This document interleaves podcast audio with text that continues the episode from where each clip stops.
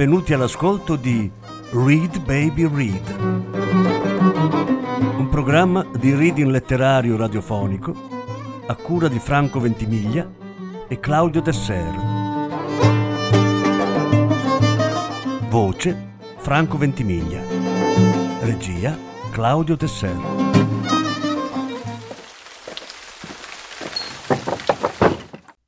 Selezione di capitoli dal primo libro della trilogia I Medici di Matteo Strucul.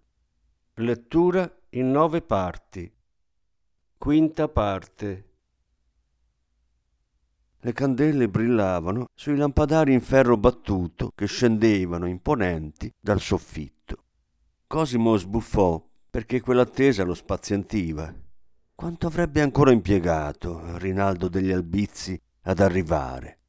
Aveva chiesto a Lorenzo di rimanere con Contessina, Giovanni e Piero. Poi, dai finestroni aperti, udì i passi dei soldati. Era un rintocco quasi, cupo e ribadito, che pareva non conoscere esitazioni di sorta. Beh, se quello era il loro modo di intimidirlo, non avrebbero avuto soddisfazione alcuna. Uscì dal salone e scese l'ampia scalinata di marmo. Si portò verso l'entrata. Fu allora che Contessina comparve, il volto contratto per il dolore e rigato di lacrime.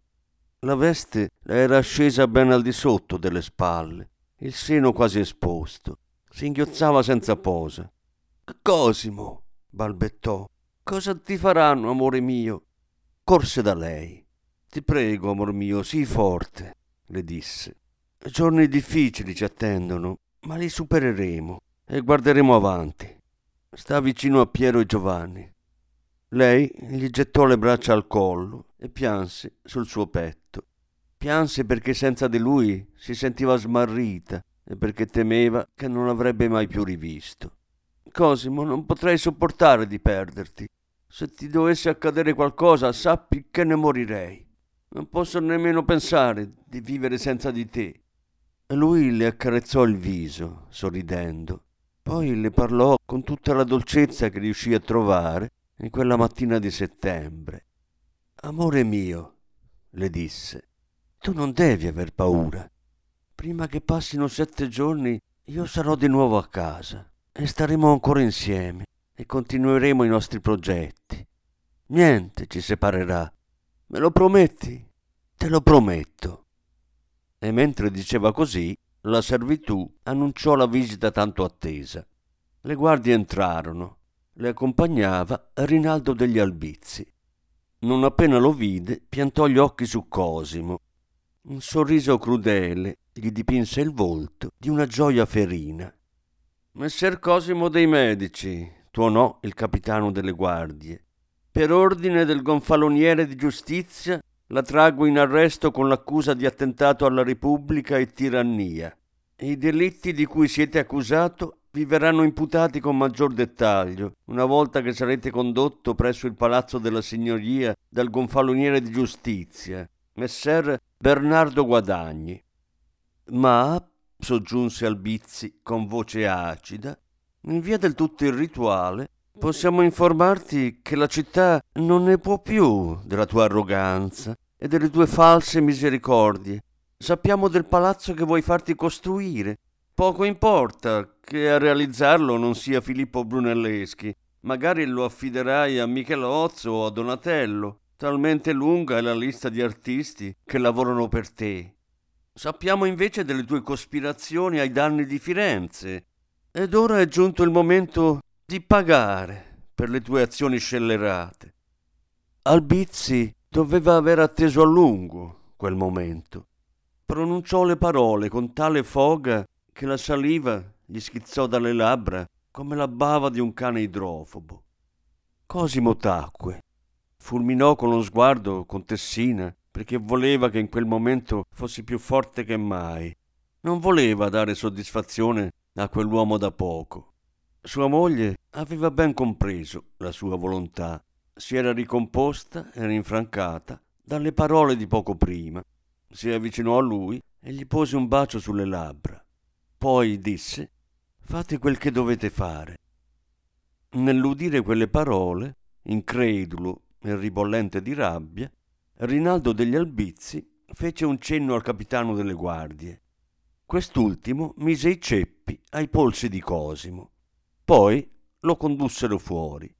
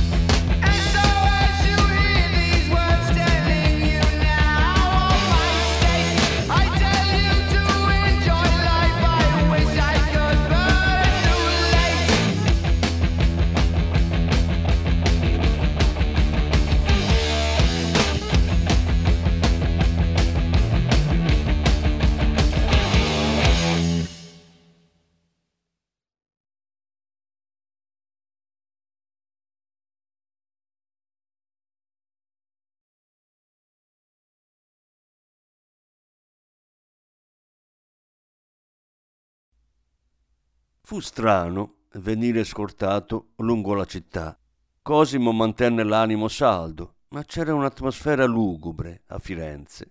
Una parte della città pareva incredula di fronte a tanta ingiustizia.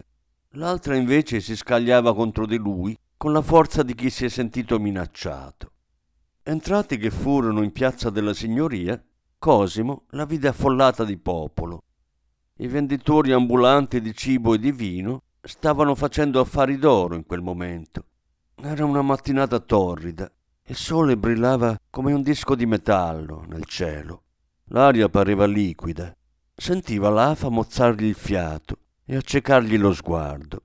Attorno a lui un mare di persone faceva vibrare la piazza quasi fosse una cosa viva, un essere superiore, un mostro, un leviatano pronto a divorare i propri figli. Di fronte a lui il palazzo svettante con la torre di Arnolfo di Cambio che si stagliava contro lo specchio azzurro del cielo. Al centro della piazza era stato montato un palco in legno. Sopra, ad attenderli, Bernardo Guadagni, un volto fra molti. Non poche fra quelle facce spalancarono le bocche, gridando tutta la loro rabbia. Marcavano il suono dell'odio, dell'invidia, del potere e della corruzione. Anche lui aveva avuto la sua parte in quella follia, pensò Cosimo. Li guardò ma in loro non scorse la fredda determinazione necessaria a infilare del ferro freddo nello stomaco di un nemico. E comunque, almeno nell'immediato, egli non temeva per la propria vita. Se così avessero voluto, i nobili non si sarebbero premurati di mandarlo a prendere dalle guardie di città, e di certo non lo avrebbero fatto in pieno giorno. A quegli uomini che lo insultavano e lo coprivano di ingiurie, si contrapponevano i suoi sostenitori, ugualmente arrabbiati, ugualmente pronti a battersi, almeno a parole.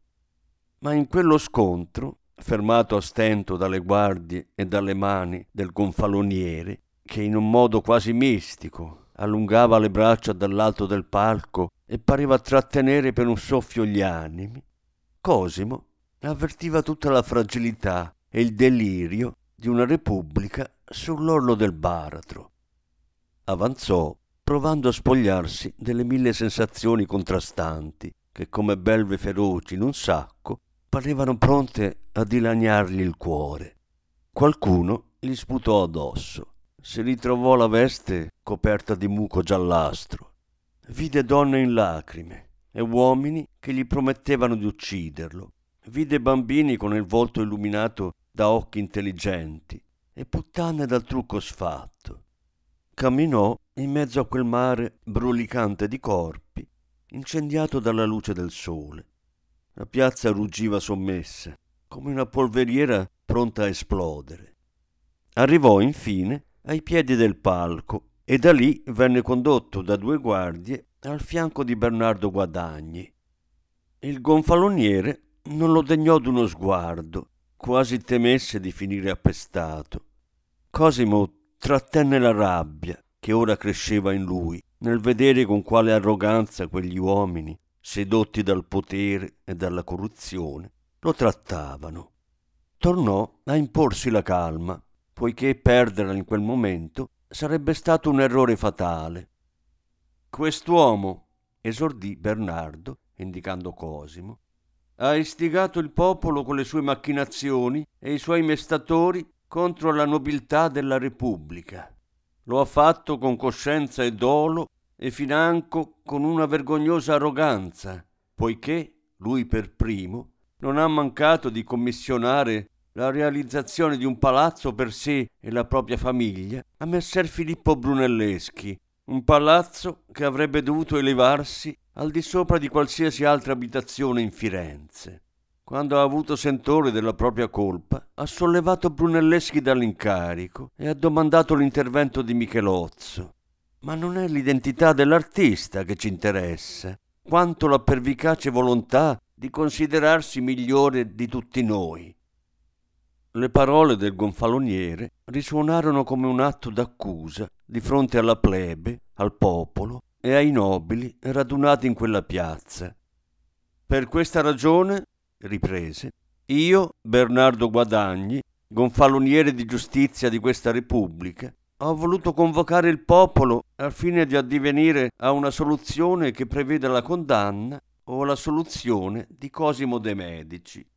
Fino a quando non giungeremo a un verdetto, dispongo che il qui presente imputato venga tradotto nel palazzo e imprigionato nella torre di Arnolfo e più precisamente nell'alberghetto, dove attenderà di conoscere la sorte che le istituzioni sceglieranno per lui.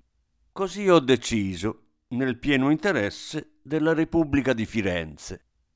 Nell'udire quelle parole, la folla ruggì, esplosero bestemmie e maledizioni ma anche applausi e grida di giubilo. Non pochi erano coloro che si disperavano per il futuro di Cosimo, ma molti lo irridevano, chiamandolo traditore e Giuda. Mentre le urla si arrampicavano fino al cielo, Bernardo lo guardò divertito. Era da tempo che lui, Albizzi, Soderini e Strozzi pregustavano quel momento. Traducetelo all'alberghetto e lì tenetelo fino a quando non avremo deciso il da farsi. Fu tutto quello che aggiunse. Le guardie annuirono e afferrato Cosimo per le braccia in ceppi, lo condussero verso il palazzo fra due ali di folla.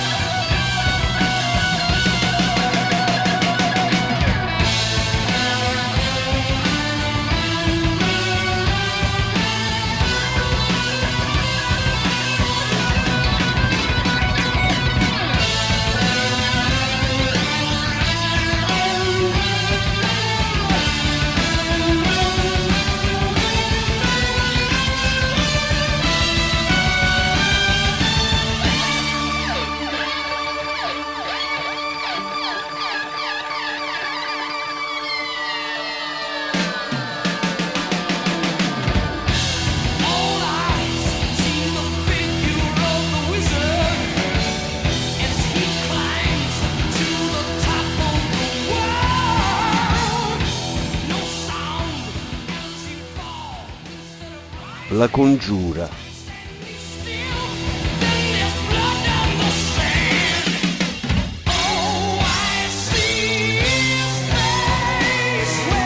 Morte. Questa è l'unica condanna possibile per quell'uomo. Rinaldo degli Albizzi era più determinato che mai. Il suo odio per i medici era atavico. Detestava quello che rappresentavano e peggio ancora sapeva che se non fossero morti, presto o tardi sarebbero tornati a rappresentare un pericolo. Proprio come aveva detto Laura, quella donna lo aveva sorpreso. C'era in lei una tale rabbia, quasi un'avidità di morte, che l'aveva lasciato sbigottito. A ogni modo, quel fatto, per quanto sorprendente, rappresentava solo un motivo in più per volere la fine dei medici. Capisco le ragioni che stanno alla base di una scelta come questa, intervenne Palla Strozzi, ma dobbiamo fare attenzione, già che quei due fratelli sono ancora molto potenti. Se condanniamo a morte Cosimo per tirannia, ci ritroveremo contro la plebe, il popolo e parte della nobiltà.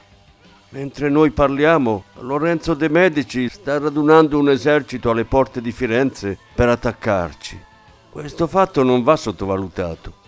Per questo dobbiamo ucciderli entrambi, urlò Rinaldo. Pallastrozzi sbuffò. Possibile che quella fosse per il suo compagno sempre e soltanto l'unica soluzione possibile. Non sto dicendo che non debba essere così, ma non dimentichiamo che parecchi nobili si stanno schierando con i medici.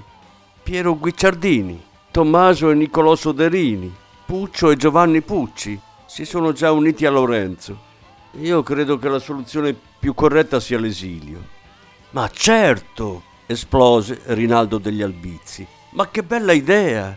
Credi forse che lontano da Firenze i medici smetterebbero di esercitare la loro influenza nefasta su questa città? Hanno amici ovunque. Ne hanno a Venezia, dove ha sede una filiale importante del loro banco. Fatto che ha loro consentito di stringere alleanza con il Doge in persona. Poi a Milano, se è vero che Cosimo può contare Francesco Sforza nel novero dei propri amici. E Sforza sembra destinato a sovvertire l'ordine del ducato ben presto.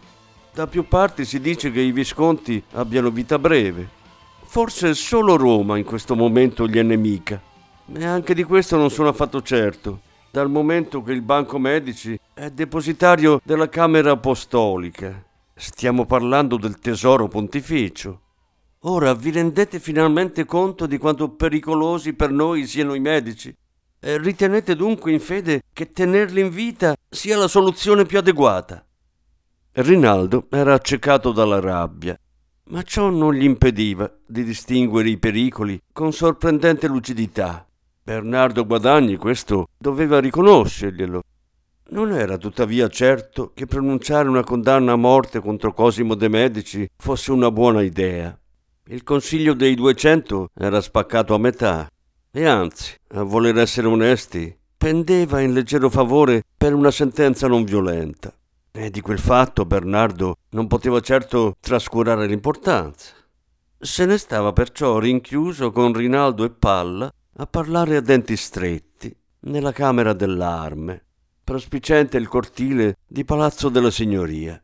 Se qualcuno li avesse visti lì, li avrebbe scambiati per cospiratori. E quello erano, a dirla tutta. Il Consiglio dei Duecento si era preso una pausa e il palazzo era in quel momento, se non vuoto, almeno sprofondato in una relativa quiete, dopo le infinite riunioni che avevano animato quei giorni, nel tentativo di giungere a indicazioni chiare sulla sorte di Cosimo de' Medici. Non credo che condannarlo a morte sarebbe una buona idea, disse. Vide lo sguardo di Rinaldo iniettato di sangue e si premurò immediatamente di aggiungere Con ciò non intendo che non debba morire, ma sarebbe importante che questo evento propizio accadesse in modo fortuito, accidentale, non per effetto di un provvedimento di condanna. Caro Bernardo, sottolineò gelido Rinaldo, Spero di non doverti ricordare che sei diventato gonfaloniere di giustizia della Repubblica Fiorentina. Non l'ho dimenticato, ma ciò non può giustificare l'imprudenza. Starei molto attento prima di condannare a morte un uomo come Cosimo. Gli intendimenti iniziali erano quelli di liberare la città dal tiranno. Non credo che la piena capitale debba essere necessariamente la soluzione più conveniente. Non è in discussione la mia fedeltà alla parte vostra, messer Rinaldo, ma proprio perché, come avete detto bene voi, i medici hanno amicizie potenti, allora dobbiamo fare in modo di non scatenarne l'ira. Senza contare, gli fece eco Pallastrozzi, Sibillino, che Firenze è in guerra contro Lucca al momento. Una guerra che per nostra fortuna, lo interruppe Rinaldo, siamo riusciti a far ricadere nella sua responsabilità, grazie ad abili oratori. Lo so bene, riprese stizzito Palla. Sono stato proprio io uno di quelli. Ma ora la guerra contro Lucca si affianca a quella civile, se Lorenzo marcerà su Firenze. Motivo in più per eliminare i medici, rincarò Rinaldo. Già, ma qualcuno potrebbe pensare che questo secondo conflitto sia stato causato proprio da noi, e a essere sinceri non andrebbe troppo lontano dal vero. E sia. E allora cosa suggerite? domandò Rinaldo, perché vi avverto che non ho alcuna intenzione di lasciarmi sfuggire un'occasione come questa. Troppe volte abbiamo lasciato correre in passato. Attendiamo ancora qualche giorno, osservò Bernardo. Tentiamo di orientare il consiglio attraverso i nostri uomini, ma senza dare la sensazione che stiamo provando con un'azione di forza. Nel frattempo prepariamoci a sostenere un attacco da parte di Lorenzo. Riunirò i dieci di Balia questa sera stessa affinché vengano raddoppiate ronde e turni di guardia. Metterò tutti gli uomini disponibili alle porte e sulle mura della città. Di più non possiamo fare. Teniamoci pronti. Ancora due giorni e poi decideremo in un senso o nell'altro. Ove, per uno sciagurato rovescio del destino, dovesse essere esilio, troveremo il modo di renderlo a Cosimo particolarmente nefasto. Rinaldo sbuffò, ma alla fine annuì. D'accordo, disse, ma vediamo di non attendere troppo. Ma vi giuro che quei due fratelli li ammazzerò con le mie stesse mani. Cosimo era rimasto sveglio tutta la notte. Si era girato più volte sopra il tavolaccio nel tentativo di prendere sonno, ma il legno gli martoriava la schiena. Era il suo letto di Procuste. Una luce calda penetrava dalla finestra e avvolgeva di un'aria tiepida l'alberghetto. Sentì girare la chiave nella serratura. Non fece in tempo ad alzarsi dal tavolaccio che Francesco Malvolti era già entrato. Anche quel mattino il suo volto franco e disteso fece sentire Cosimo un po' meno perduto. Quasi a conferma di quella sensazione, Francesco si lasciò sfuggire parole che lo confortarono. Messer Cosimo, ho parlato ieri sera con vostra moglie contessina. Non avevo compreso che rifiutaste il cibo perché lo temevate avvelenato. Perciò stamane Mangerò con voi dallo stesso piatto, di modo che possiate fidarvi di me. Non ho in odio la vostra parte e credo che sia profondamente ingiusto ritenervi responsabile delle sfortune della nostra Repubblica. E anche se non ho idea se quel che si dice di voi riguardo alla sospetta tirannia sia vero, penso che meritereste almeno che vi venisse risparmiata la vita.